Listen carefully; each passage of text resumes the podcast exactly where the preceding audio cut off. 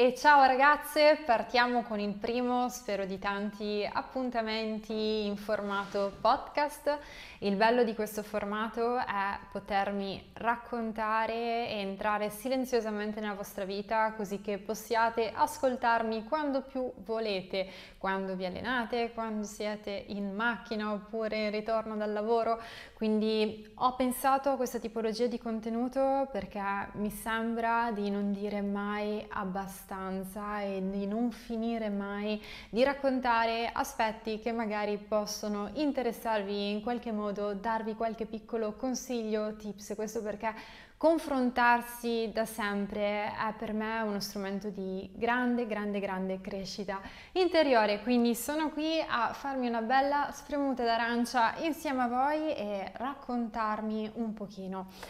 Tante volte mi capita di ricevere una domanda molto frequente combinata a una domanda successiva, che è proprio questa. Alice, perché vivi a Dubai e perché fai questo lavoro?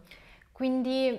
la mia risposta non è mai così automatica perché il risultato finale, quindi l'Alice che vedete adesso, è in realtà il frutto di un percorso abbastanza profondo, abbastanza articolato e complesso che ho fatto in passato.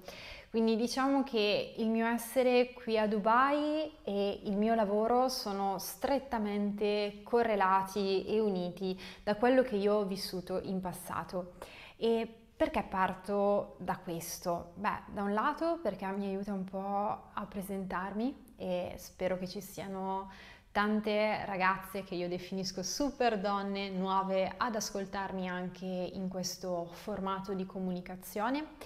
ma dall'altro lato perché mi piace nella mia comunicazione lasciare sempre un messaggio. E il messaggio che voglio lasciare oggi è proprio quello di andare oltre rispetto alle circostanze che la vita ci offre perché troppo spesso di fronte a situazioni che avvengono nella nostra vita ci sentiamo come in una scatola, bloccate, senza prospettive, ma è proprio quando noi vediamo che tutto ci crolla da sotto i piedi che ci si apre tutto nella vita. Quindi voglio raccontarvi la mia storia perché spero che possa essere un messaggio, una similitudine con qualcosa che voi avete vissuto, state vivendo nel presente e ricordarvi che qualsiasi situazione, per quanto difficile, in realtà è un trampolino di lancio per andare sempre oltre. Quindi vi parla un'Alice che nel passato non avrebbe mai e poi mai pensato di fare quello che sta facendo adesso. Non perché quello che sto facendo adesso è grande, assolutamente. Non vivo di questa presunzione e anzi vivo della convinzione che ci sia sempre tanto da imparare. Ma ve lo dice un'Alice che nel passato pensava di avere le ali mozzate, un'Alice nel passato che non pensava di viaggiare, un'Alice nel passato che aveva paura di muoversi nella vita, un'Alice in passato che non amava l'attività fisica e ha avuto mille blocchi che l'hanno portata a pensare che l'attività fisica non l'avrebbe comunque potuta fare. Quindi vado un po' a contestualizzare tutto questo in un breve racconto un po' dei punti fermi della mia vita per poi rispondere alla fatidica domanda perché vivo a Dubai, perché ho questo percorso come modella, perché ho studiato economia e adesso faccio la personal trainer e soprattutto perché ho deciso di aprire Bright and Fit e specialmente negli Emirati Arabi dove io adesso mi trovo e sto facendo questo podcast. Allora, partiamo dalle basi. Uh, Alice chi è? Alice è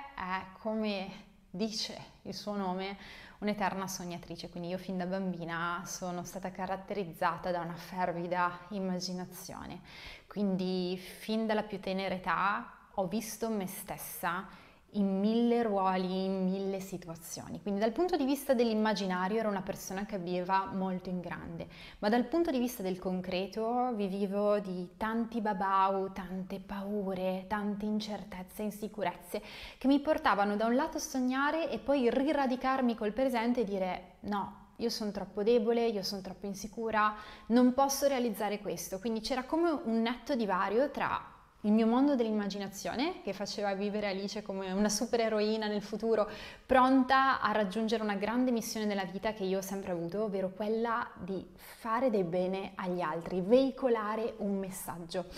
La tipologia del messaggio non lo sapevo ancora, ma io avevo voglia di fare qualcosa che per me e per gli altri potesse essere grande e significativo. Ma dall'altro lato c'era un'Alice insicura che fin dalla più tenera età era un po' derisa dai compagni, non sono mai stata la più brava in nulla, sapevo fare un po' di tutto, ma non ho mai fatto nulla di eccellente né nello sport, a scuola ero brava ma non ero la migliore non ero la ragazza più carismatica del gruppo, ero per certi versi la timidina un po' brutta natroccolo che era un po' scartata da tutti. Cosa è successo? Beh, questo brutto natroccolo in realtà ha ricevuto altre batoste dalla vita, quindi per quanto io avessi una famiglia straordinaria che ha sempre cercato di tirare fuori il meglio di me, all'età di 13 anni mentre mi stavo facendo la doccia, mia mamma mi ha, mi ha osservato e mi ha chiesto immediatamente di, di, uscire. Mi ricordo ancora quella situazione. Quindi mi stavo insaponando e mia mamma subito mi ha detto: Alice, devi uscire dalla doccia. Io mi sono spaventata. Mi sono spaventata perché non, non sapevo cosa stesse succedendo. Quindi mi sciacquo, esco dalla doccia e mia mamma mi guarda, mi fa voltare e vede una netta protuberanza all'altezza della zona lombare che fuoriusciva in modo netto dalla mia schiena. Io quell'estate avevo fatto una brutta caduta giocando a calcio, quindi quei pochi amichetti che avevo erano maschi e stavo giocando a calcio, ho fatto una caduta clamorosa che mi ha fatto provare parecchio dolore sul momento, ma eh, poi l'ho lasciata lì. Non, non, ero neanche una ragazzina che si lamentava tanto, quindi se non erano più che situazioni eclatanti non dicevo nulla. E ehm, cos'è stata poi dopo diverse visite che ho fatto quella caduta? Beh, non è stato altro che accentuare un problema scoliotico che io già possedevo, che mi ha portato ad avere una colonna vertebrale in rotazione di 27 gradi. Quindi i medici che inizialmente mi hanno visitato in Val d'Aosta, dove io vivevo, sono cresciuta, si sono subito spaventati, quindi mi ricordo ancora quel giorno in cui hanno preso subito mio papà da parte, gli hanno detto che bisognava intervenire subito, che per due gradi di rotazione potevo forse scampare una chirurgia molte volte pericolosa perché si rischia poi la paralisi, di non muovere gli arti, quindi diciamo che la chirurgia in certi aspetti arriva quando comunque nel soggetto tanto giovane non c'è tanta speranza che la schiena migliori, anzi che peggiori. Quindi bisogna un po' valutare in quei casi cos'è il meno peggio. Quindi nel mio caso hanno pensato di cercare di bloccare un po' la situazione ingessando la schiena. Quindi mi hanno subito rivolta al Maria Adelaide, che è un ospedale di Torino, e, e lì la mia vita è, è cambiata tantissimo perché già ero timida, già non avevo tante amicizie, ero una ragazza molto introversa. Per darvi un'idea, mm, uscivamo magari il sabato sera a mangiare una pizza, io mi vergognavo di entrare in un locale, non so per quale strana ragione, proprio per una mia formattazione mentale, per una mia tendenza caratteriale, ero una persona molto introversa e Forse le ragazze che mi stanno ascoltando in questo momento e che mi conoscono diranno Alice non puoi essere tu, Ebbene sì, la mia vita poi mi ha trasformato adesso vi racconterò quali sono poi i fattori che mi hanno portato da eterna introversa ad essere una persona che adora comunicare, aiuta a condividere e, e vuole dare un contributo agli altri. Quindi sono andata a Torino e mi hanno detto assolutamente che io facevo danza classica, che era la mia unica grandissima passione dal punto di vista sportivo, non l'avrei mai potuta fare e non avrei mai più potuto correre, saltare, fare qualsiasi tipologia di sport. Quindi capite bene che all'età di 13 anni una diagnosi di questo tipo fa tanta paura, fa tanta paura perché da un lato a 13 anni non si ha ancora la piena consapevolezza del sé, quindi si ha ancora quella difficoltà a vedersi in un corpo fisico e in una vita specifica, quindi cerchiamo un po' di attribuire un senso alla nostra esistenza. Io in quel momento ho attribuito il senso di tutta la mia esistenza all'immobilità,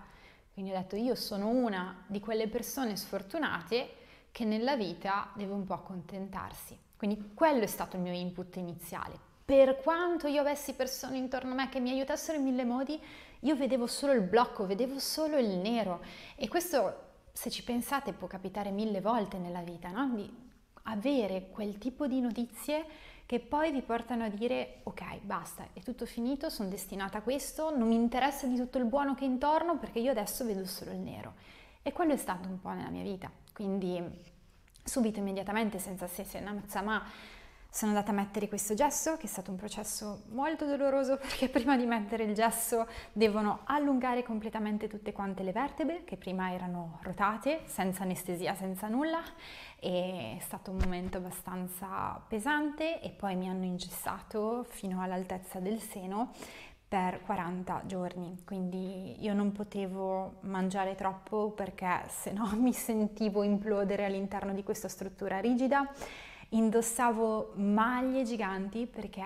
in quel mio delirio, tra virgolette, adolescenziale non, non, ho mai creato problemi ai miei, ma gli ho chiesto di farmi una promessa, ovvero quello di aiutarmi a non dire a nessuno che io portassi il gesso. Quindi sono diventata una ragazza estremamente strana agli occhi dei miei compagni. Io quei due giorni in cui sono stata in clinica a mettere il gesso ho detto che ero influenzata, i giorni successivi in cui non stavo bene ho continuato a dire che avevo un brutto raffreddore e quando sono tornata a scuola con le maglie super larghe, le mie amichette hanno cercato di abbracciarmi, io le ho allontanate. Inizialmente con la scusa e il pretesto di avere un virus ancora in corpo e poi col pretesto del, dell'isolamento. Quindi è stata un'autodifesa personale perché avevo paura ulteriormente con questo gesto di, di vivere ancora di più enfatizzati i panni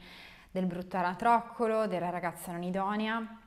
Ho nascosto con mille più scuse, il fatto che io non facessi attività fisica, che io non corressi e l'unica persona a conoscenza di tutto questo era la mia professoressa di, di ginnastica, una persona straordinaria che mi ha aiutato nella ginnastica riabilitativa e con uno sguardo attento e delicato è riuscita a giustificare il mio non, non correre, non fare alcun tipo di attività, mi faceva fare delle attività complementari, ma considerate che per me era complicato già solo allacciarmi le, le scarpe, quindi mi trovavo più volte a vedere una scarpa slacciata e non sapere come fare. Quindi mi ricordo di tante volte in cui andavo in bagno, chiedevo alla bidella di allacciarmi la scarpa di nascosto, con le mie compagnette dietro che dicevano lì c'è una scarpa slacciata, io dicevo lo so, lo so, lo so, devo andare in bagno e lì mi nascondevo a farmi allacciare le scarpe. Quindi è a posteriori una situazione un po' stupida in cui io mi sono ficcata, però è, sono quelle difese che poi a posteriori scopriamo essere solo delle difese mentali che ci radicano ancora di più in una difficoltà. Quindi per fortuna ho fatto un lavoro poi ben diverso dopo tutto questo. Quindi tolto il gesso io vivevo un po' della speranza di avere un miglioramento, di vedere quella luce rosea entrare nella mia vita e dirmi ehi Alice non è andato tutto perduto, tu potrai in futuro da giovane ragazza, giovane donna trovarti in spiaggia e poter giocare una partita di beach volley, puoi in futuro correre dietro ai tuoi bambini, puoi in futuro giocare e essere serena senza dover dire no, io non posso correre, non posso saltare, non ho una schiena che mi sorregge. Quindi quella c'era un po' la speranza iniziale durante le mie prime visite. In realtà non è stato così perché abbiamo rifatto le lastre una volta rimosso il gesso e ero peggiorata nuovamente. Quindi nonostante avessi messo il gesso la mia schiena continuava a peggiorare, non aiutava l'età dello sviluppo in cui sono cresciuta tantissimo, quindi una colonna già non stabile che è cresciuta ha peggiorato ulteriormente la situazione. Grazie a professionisti straordinari, l'aiuto dei miei genitori che si sono rivolti ai migliori specialisti, abbiamo evitato fino all'ultimo l'intervento chirurgico che non c'è mai stato. E lì ho conosciuto una persona straordinaria che è stato uno degli osteopati che mi ha seguito di più durante il mio percorso. Considerate che una volta tolto il gesso ho messo un busto che dovevo tenere 21 ore al giorno, quindi sostanzialmente tutto quanto il giorno, salvo magari in qualche momento in cui avevo il piacere di potermi ritoccare il punto vita che si era ridotto veramente al nulla dopo il periodo del gesso in cui potevo veramente mangiare poco, non potevo fare attività fisica. E mm, questo osteopata mi ha fatto per la prima volta una, mi ha creato in me una consapevolezza che poi mi ha segnato per sempre ed è stato questo. Alice, fossi un albero, avresti le radici e avresti tutte quante le motivazioni per restare immobili, ma tu sei umana gli umani si muovono e il movimento è vita. Quindi se tu vuoi la vita, devi muoverti. E queste parole hanno rossonato dentro di me tantissimo, tantissimo, perché in quel periodo della mia vita, io avevo poi concluso la terza media, avevo deciso di iscrivermi al liceo classico bilingue, quindi classico, liceo classico, però dedicato anche alla lingua francese, quindi facevo metà delle materie in francese, greco-latino in francese e diciamo che non definivo me stessa una ragazza completamente soddisfatta perché era un liceo molto difficile, avevo incontrato forse delle amicizie sbagliate, delle persone che non mi hanno propriamente aiutato nella, nella mia crescita, professori non sempre favorevoli a quella che poteva essere già ad una vacillante autostima. E dopo queste parole, dopo il percorso che ho fatto con questo osteopata dedicato al movimento, dopo che ho preso consapevolezza che forse nel movimento c'era la risoluzione di tutto questo problema, che ho fatto due grandi decisioni nella mia vita. La prima era quella di partire l'anno successivo e fare il mio ultimo anno di scuole superiori in Francia, in un liceo francese gemellato con la mia scuola. Un gesto che ha lasciato a bocca aperta a tutti perché dalla debole Alice che aveva paura di viaggiare, di farsi vedere, io ho detto io mi devo muovere. È forse al di là delle mie paure che si trova la versione 2.0 di me stessa, mi sono posta questa domanda e così è stato, quindi senza pensarci mi sono iscritta in quella scuola. Ho concluso il quarto anno di superiori al liceo classico in Val d'Aosta e poi sono partita. E io quell'anno mi sono ripromessa a piccoli passi, a piccole dosi, di ritornare a fare attività fisica, con gli accorgimenti di, di questo osteopata che mi ha seguito fino al secondo anno di università e poi ahimè è, è mancato, una persona giovanissima che però mi piace vedere come un grande messaggero mandato dall'alto che in quel momento specifico della mia vita mi ha fatto rendere conto del valore della vita stessa. E molto spesso i problemi si risolvono quando accettiamo la vita e non la ripudiamo e per me così è stato, quindi quello è stato un anno di grande scoperta, di tante difficoltà perché comunque mi ritrovavo in un collegio all'estero da sola senza conoscere nessuno, con una lingua completamente nuova e di fronte una nuova difficoltà che era quella di sostenere una doppia maturità, quindi dovevo sostenere il baccalaureat che è la maturità francese e la maturità italiana, quindi è stata veramente una bella avventura ma che in tutte quelle difficoltà che mi ha riservato, mi ha creato un vero e proprio trampolino di lancio per il futuro, perché ho imparato che sfidando me stessa in un modo o nell'altro poi ce la facevo. Quindi questo è stato un altro secondo insegnamento che ho ricevuto, quindi dopo l'accettare la vita e amarla per risolvere ogni problema, ho imparato che il miglioramento ce lo abbiamo passando attraverso tutto quello che per noi non è comfort. Quindi aggiungere una giusta dose di discomfort poi ci porta a scoprire che abbiamo delle potenzialità infinite. Quindi quell'anno mi ha portato a contatto con tante materie, quindi quando è giunto il momento della fatidica domanda cosa farai da grande, credo di aver cambiato idea mille volte. Quindi se l'Alice timida, insicura del passato diceva che non si credeva all'altezza di fare grandi cose, volevo forse fare la scrittrice, ecco, ho mantenuto l'amore spasmodico per la scrittura e la lettura nel tempo. L'Alice, uscita dal liceo francese dopo un anno che l'aveva trasformata, l'attività fisica che l'aveva resa più forte, una schiena che si è riscoperta essere in grado di reggere l'attività fisica, anzi gestendo al meglio quella che era la mia struttura muscolare intorno alla colonna, io sono riuscita veramente a riscoprire anche una versione estetica di me che mi piaceva di più ho iniziato ad interessarmi in tutto quello che riguardasse la salute dell'uomo, perché negli anni passati, con il desiderio di trovare qualcosa che facesse bene a me stessa,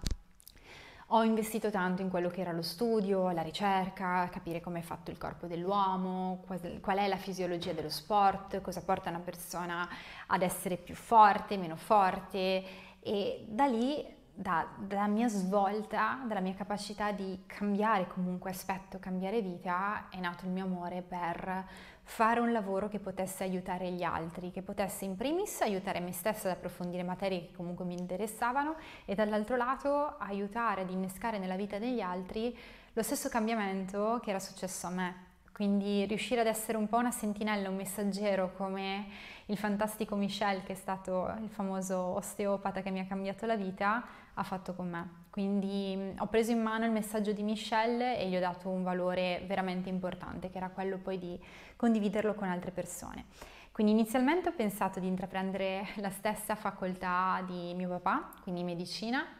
Ho iniziato a studiare qualche libro di testo per medicina, ma più studiavo medicina, più mi rendevo conto che mi portava distante da ambiti che in realtà mi coinvolgevano e mi piacevano ancora di più, quindi l'ambito del mindset, della crescita personale, per carità medicina è una facoltà estremamente completa, ma per la mia missione era limitante. La mia missione era quella di riuscire ad arrivare a più persone possibili e non insegnare solo strumenti di salute fisica, ma anche mentale. Quindi quello era il mio desiderio, quindi poter condividere con gli altri strumenti che mi avevano cambiato. Allora dopo questo dubbio iniziale ho preso una decisione che era appunto a Ferragosto, mi ricordo ancora, era il 15 di agosto e ho deciso di intraprendere una doppia facoltà una facoltà naturalmente privata, perché questo era l'unico modo per frequentare due diverse facoltà universitarie, e invece una, un'altra facoltà pubblica. E la mia combo scelta per l'università è stata proprio questa, la combo di economia e commercio e scienze olistiche per la salute. E voi mi direte, perché me l'hanno detto in tanti, Alice, perché due facoltà così diverse? Sei forse confusa su quello che vuoi? No, la mia risposta è sempre stata no, è proprio perché io ho le idee talmente chiare che ho scelto questo doppio percorso di studi. Il mio obiettivo era quello di studiare economia per scoprire i migliori metodi per arrivare con una chiave comunicativa vincente alle persone. Quindi il mio obiettivo nel studiare economia era quello di comprendere strumenti comunicativi efficaci per arrivare alle persone e poter creare un'attività mia che potesse rimanere in piedi, quindi far sì che la mia passione potesse essere dal punto di vista aziendale gestibile e sostenibile nel tempo. Quindi diciamo che la scelta economica era un po' il lato concreto di Alice. Il lato da sognatrice invece mi ha portato in contatto con eh, una facoltà consigliata da un collega di mio papà, che appunto aveva diverse dipendenti che avevano seguito questo percorso di studi, che è proprio la facoltà di scienze olistiche per la salute alla Libera Università Leonardo da Vinci di, di Roma. Un percorso triennale che mi ha dato veramente tantissimo perché durante il corso dell'anno vengono affrontate diverse materie dedicate a un approccio olistico. Olistico significa a 300 360 gradi, quindi su ogni ambito della salute psicofisico della persona. Quindi ho studiato medicina ayurvedica, tecniche manuali bioenergetiche, ho studiato nutrizione, fisiologia, anatomia, biochimica, cosmesi, biochimica della cosmesi, ho studiato eh, tutte le pratiche manuali da praticare sul corpo per rienergizzarlo, sono andata a studiare fisica, veramente tantissime materie, tutte quante incentrate sull'uomo, quindi come far sì che una persona possa essere in salute con più discipline. Quindi quello è stato veramente un percorso straordinario. Mi ricordo tutte le volte in cui partevo al mattino prestissimo, prendevo il treno e arrivavo a Roma, avevo gli occhi sognanti. Avevo gli occhi sognanti perché sapevo che avrei affrontato una due giorni super intensa.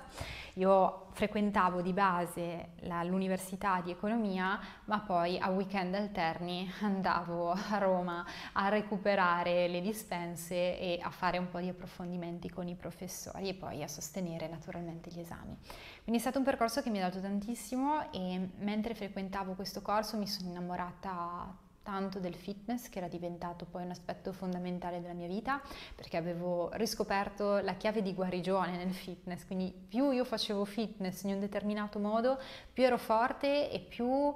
il ricordo della schiena debole era lontano più io studiavo, più mi buttavo nel discomfort, più diventavo una persona non solo fisicamente ma anche psicologicamente forte. Quindi è sulla base di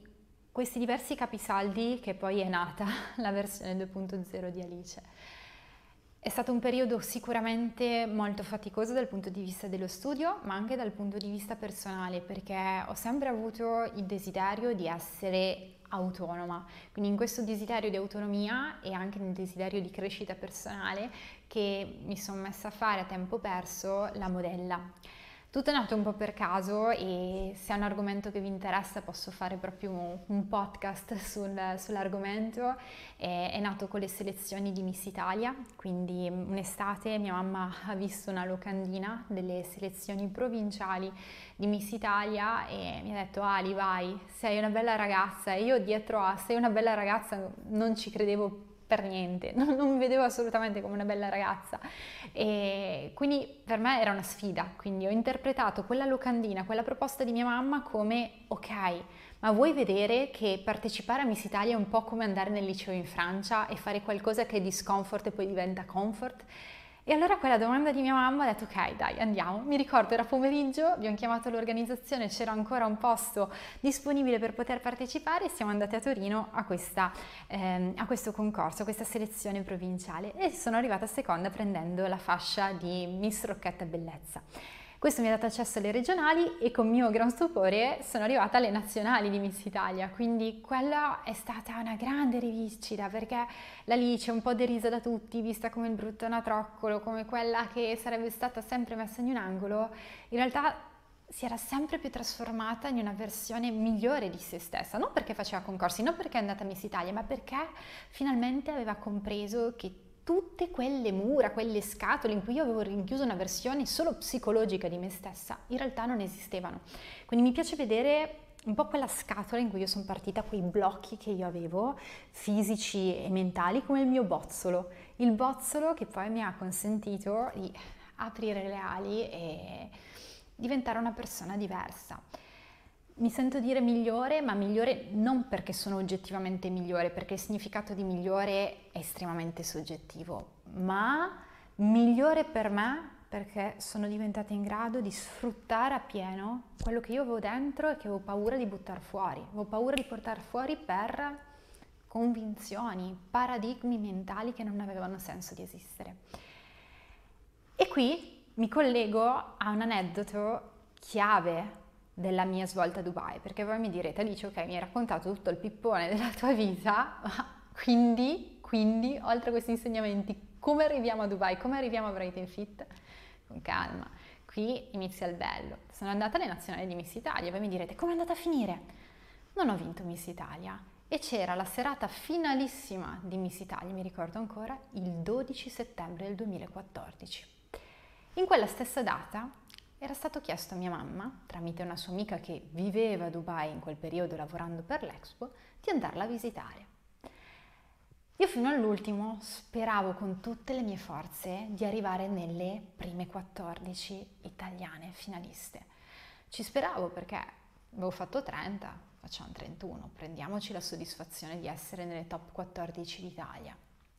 Io nelle top 14 d'Italia quel giorno non ci sono arrivata, ma attenzione, non ci sono arrivata quel giorno nelle prime 14, ma quattro anni dopo io poi ho rappresentato l'Italia ai mondiali di Miss Multiverse e io in quella fatidica data di settembre, il 12 settembre, sono riuscita a partire per Dubai insieme a mia mamma a trovare la sua amica e quello sarebbe stato uno dei miei viaggi più emblematici di sempre. Quindi altro significato intrinseco a questa mia esperienza quando vi accade qualcosa che non vi pare essere positivo, ma anzi un messaggio avverso dell'universo, non interpretatelo come tale, perché molte volte quello che l'universo non vi dà adesso è perché vi riserva qualcosa di migliore. E effettivamente a posteriori, e poi adesso mi focalizzo su Dubai,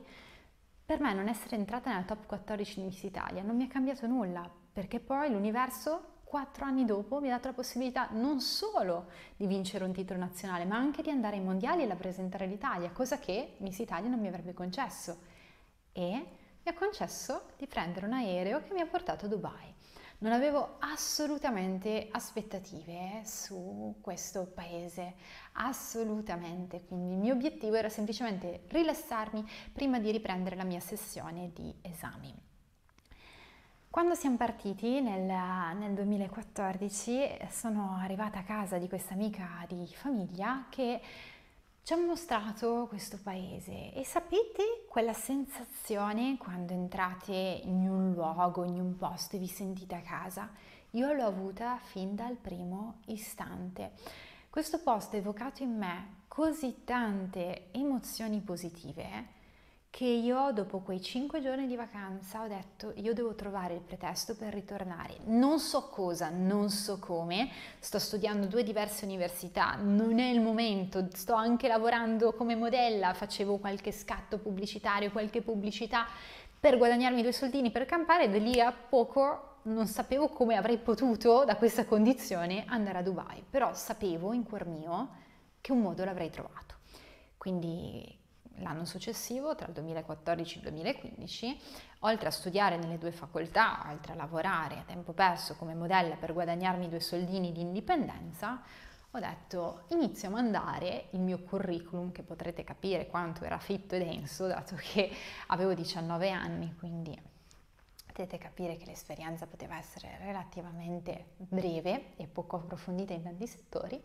E ho detto però, dato che il mio curriculum è piccolo, io allego ad ogni mio curriculum una cover letter. La cover letter è una lettera di presentazione che io ho fatto ad ogni azienda in cui mostravo la mia volontà di far parte di quell'azienda. Quindi naturalmente mi sono rivolta ad aziende che vedevo legate a me, quindi mi sono rivolta principalmente ad aziende di energie rinnovabili, che è un ambito in pieno sviluppo a Dubai, estremamente legato da un lato all'economia, quindi l'università che stavo studiando, ma anche all'ambito salute, perché la salute dell'ambiente è strettamente correlata con l'uomo. Quindi ho creato una mia presentazione che mostrasse la voglia di fare, la voglia di crescere che avevo nonostante un breve curriculum. E questo dopo più tentativi mi ha aperto le porte per un'azienda che appunto mi ha accolto come stagista per l'estate successiva. Quindi sono stata chiamata, mi ricordo, nel mese di giugno, dicendomi che dopo 15 giorni sarei dovuta partire per entrare all'interno di un ufficio governativo di Dubai chiamato Dubai Carbon. Non è stata un'altra mossa facile Avevo il primo fidanzatino, la famiglia, io ero legata comunque sempre a restare in Italia e tre mesi all'improvviso in cui dovevo partire in un nuovo paese, saltare le mie sessioni d'esame e intraprendere appunto quello che era un lavoro totalmente nuovo per me in un'altra lingua, con un'altra cultura, l'ho fatto. L'ho fatto reduce dalle esperienze passate che comunque mi avevano dimostrato che in quel discomfort poi c'erano tante opportunità. Quindi ho fatto la mia valigia, in una valigia da 20 kg ho dovuto mettere cose per tre mesi e ho affittato una stanza all'interno di una casa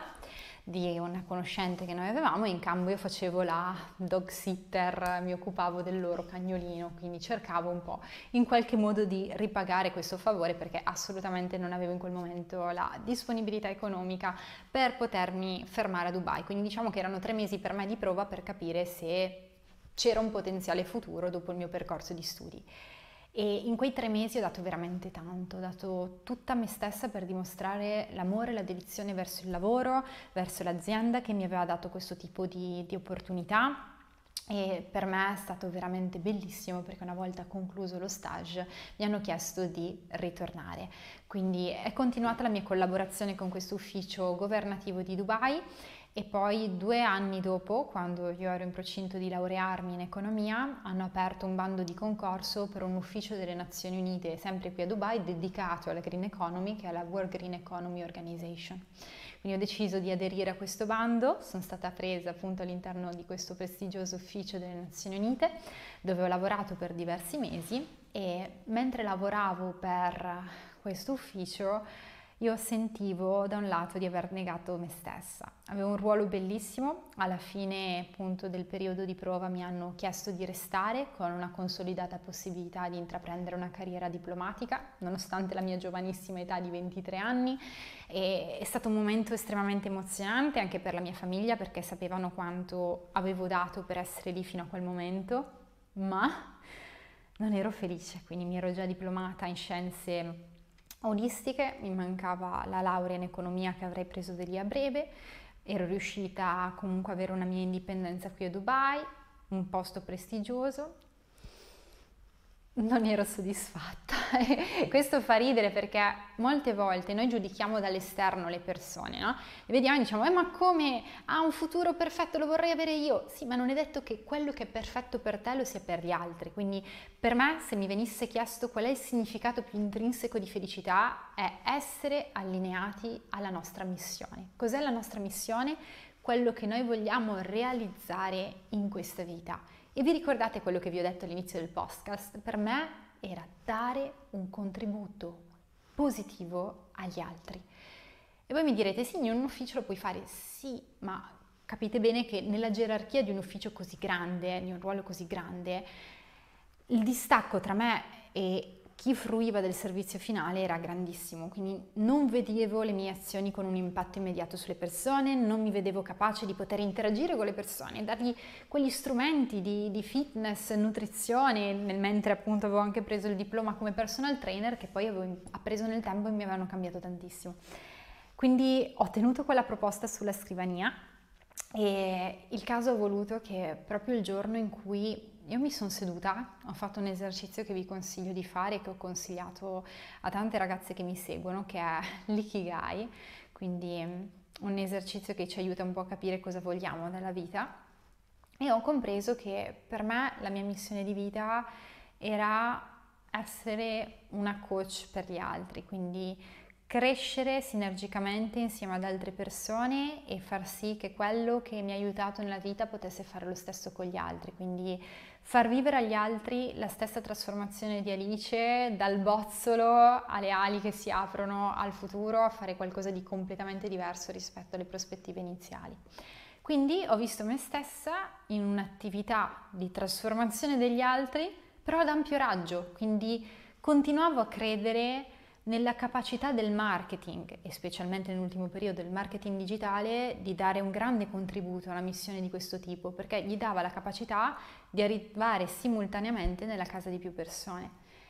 E pensateci ragazzi, pensate all'assurdità, io avevo appena finito di lavorare, mi chiama una mia amica e mi dice mi dice dai stacca un attimo dal lavoro, dallo studio, andiamo, c'è una festa in piscina e andiamo lì dai, andiamo a divertirci. Subito volevo rifiutare, ma mi sono sentita di dire sì, divertiamoci, andiamo. E in quella festa in piscina il caso ha voluto che io conoscessi il mio ragazzo Matteo, che ho conosciuto proprio perché in quella festa in piscina stava facendo una diretta di digital marketing. Io ho sentito un italiano che stava parlando di digital marketing, che era lo strumento che volevo approfondire pochi minuti prima quando ero in ufficio, che non sapevo cosa fare con la mia vita e il mio Ikigai mi aveva detto di far quello. Magia, detto questo è un messaggio dell'universo. Quindi mi sono iscritta ai suoi contenuti, ho iniziato a studiare e ancora prima che ci fosse una relazione con Matteo ho visto in quell'incontro veramente qualcosa di importante, una svolta nella mia vita, così che ho rinunciato a quell'opportunità, sono tornata ad essere part-time nel mio vecchio ufficio, mi occupavo di un piccolo editoriale pubblicato qua a Dubai che si chiama il Sustainabilist, è una rivista dedicata alle energie rinnovabili, quindi sono tornata un po' a unire la mia passione per la salute, la scrittura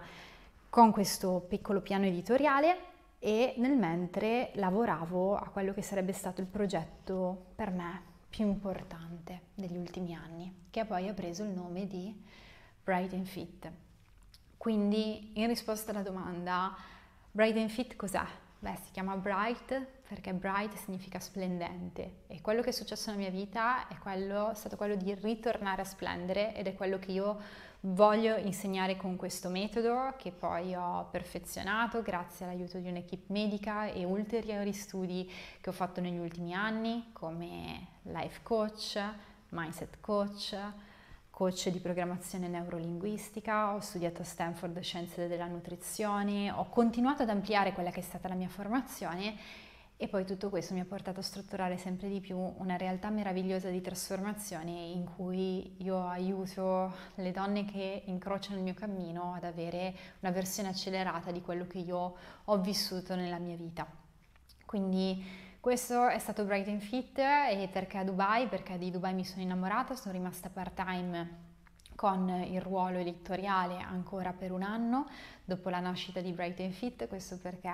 da un lato non avevo certezze della crescita di Brighton Fit e poi mi sono trovata a vivere in un sogno, in un sogno perché quella che era la mia passione è diventata a tutti gli effetti un lavoro a tempo pieno in cui adesso lavorano più di 20 professionisti sinergicamente ogni giorno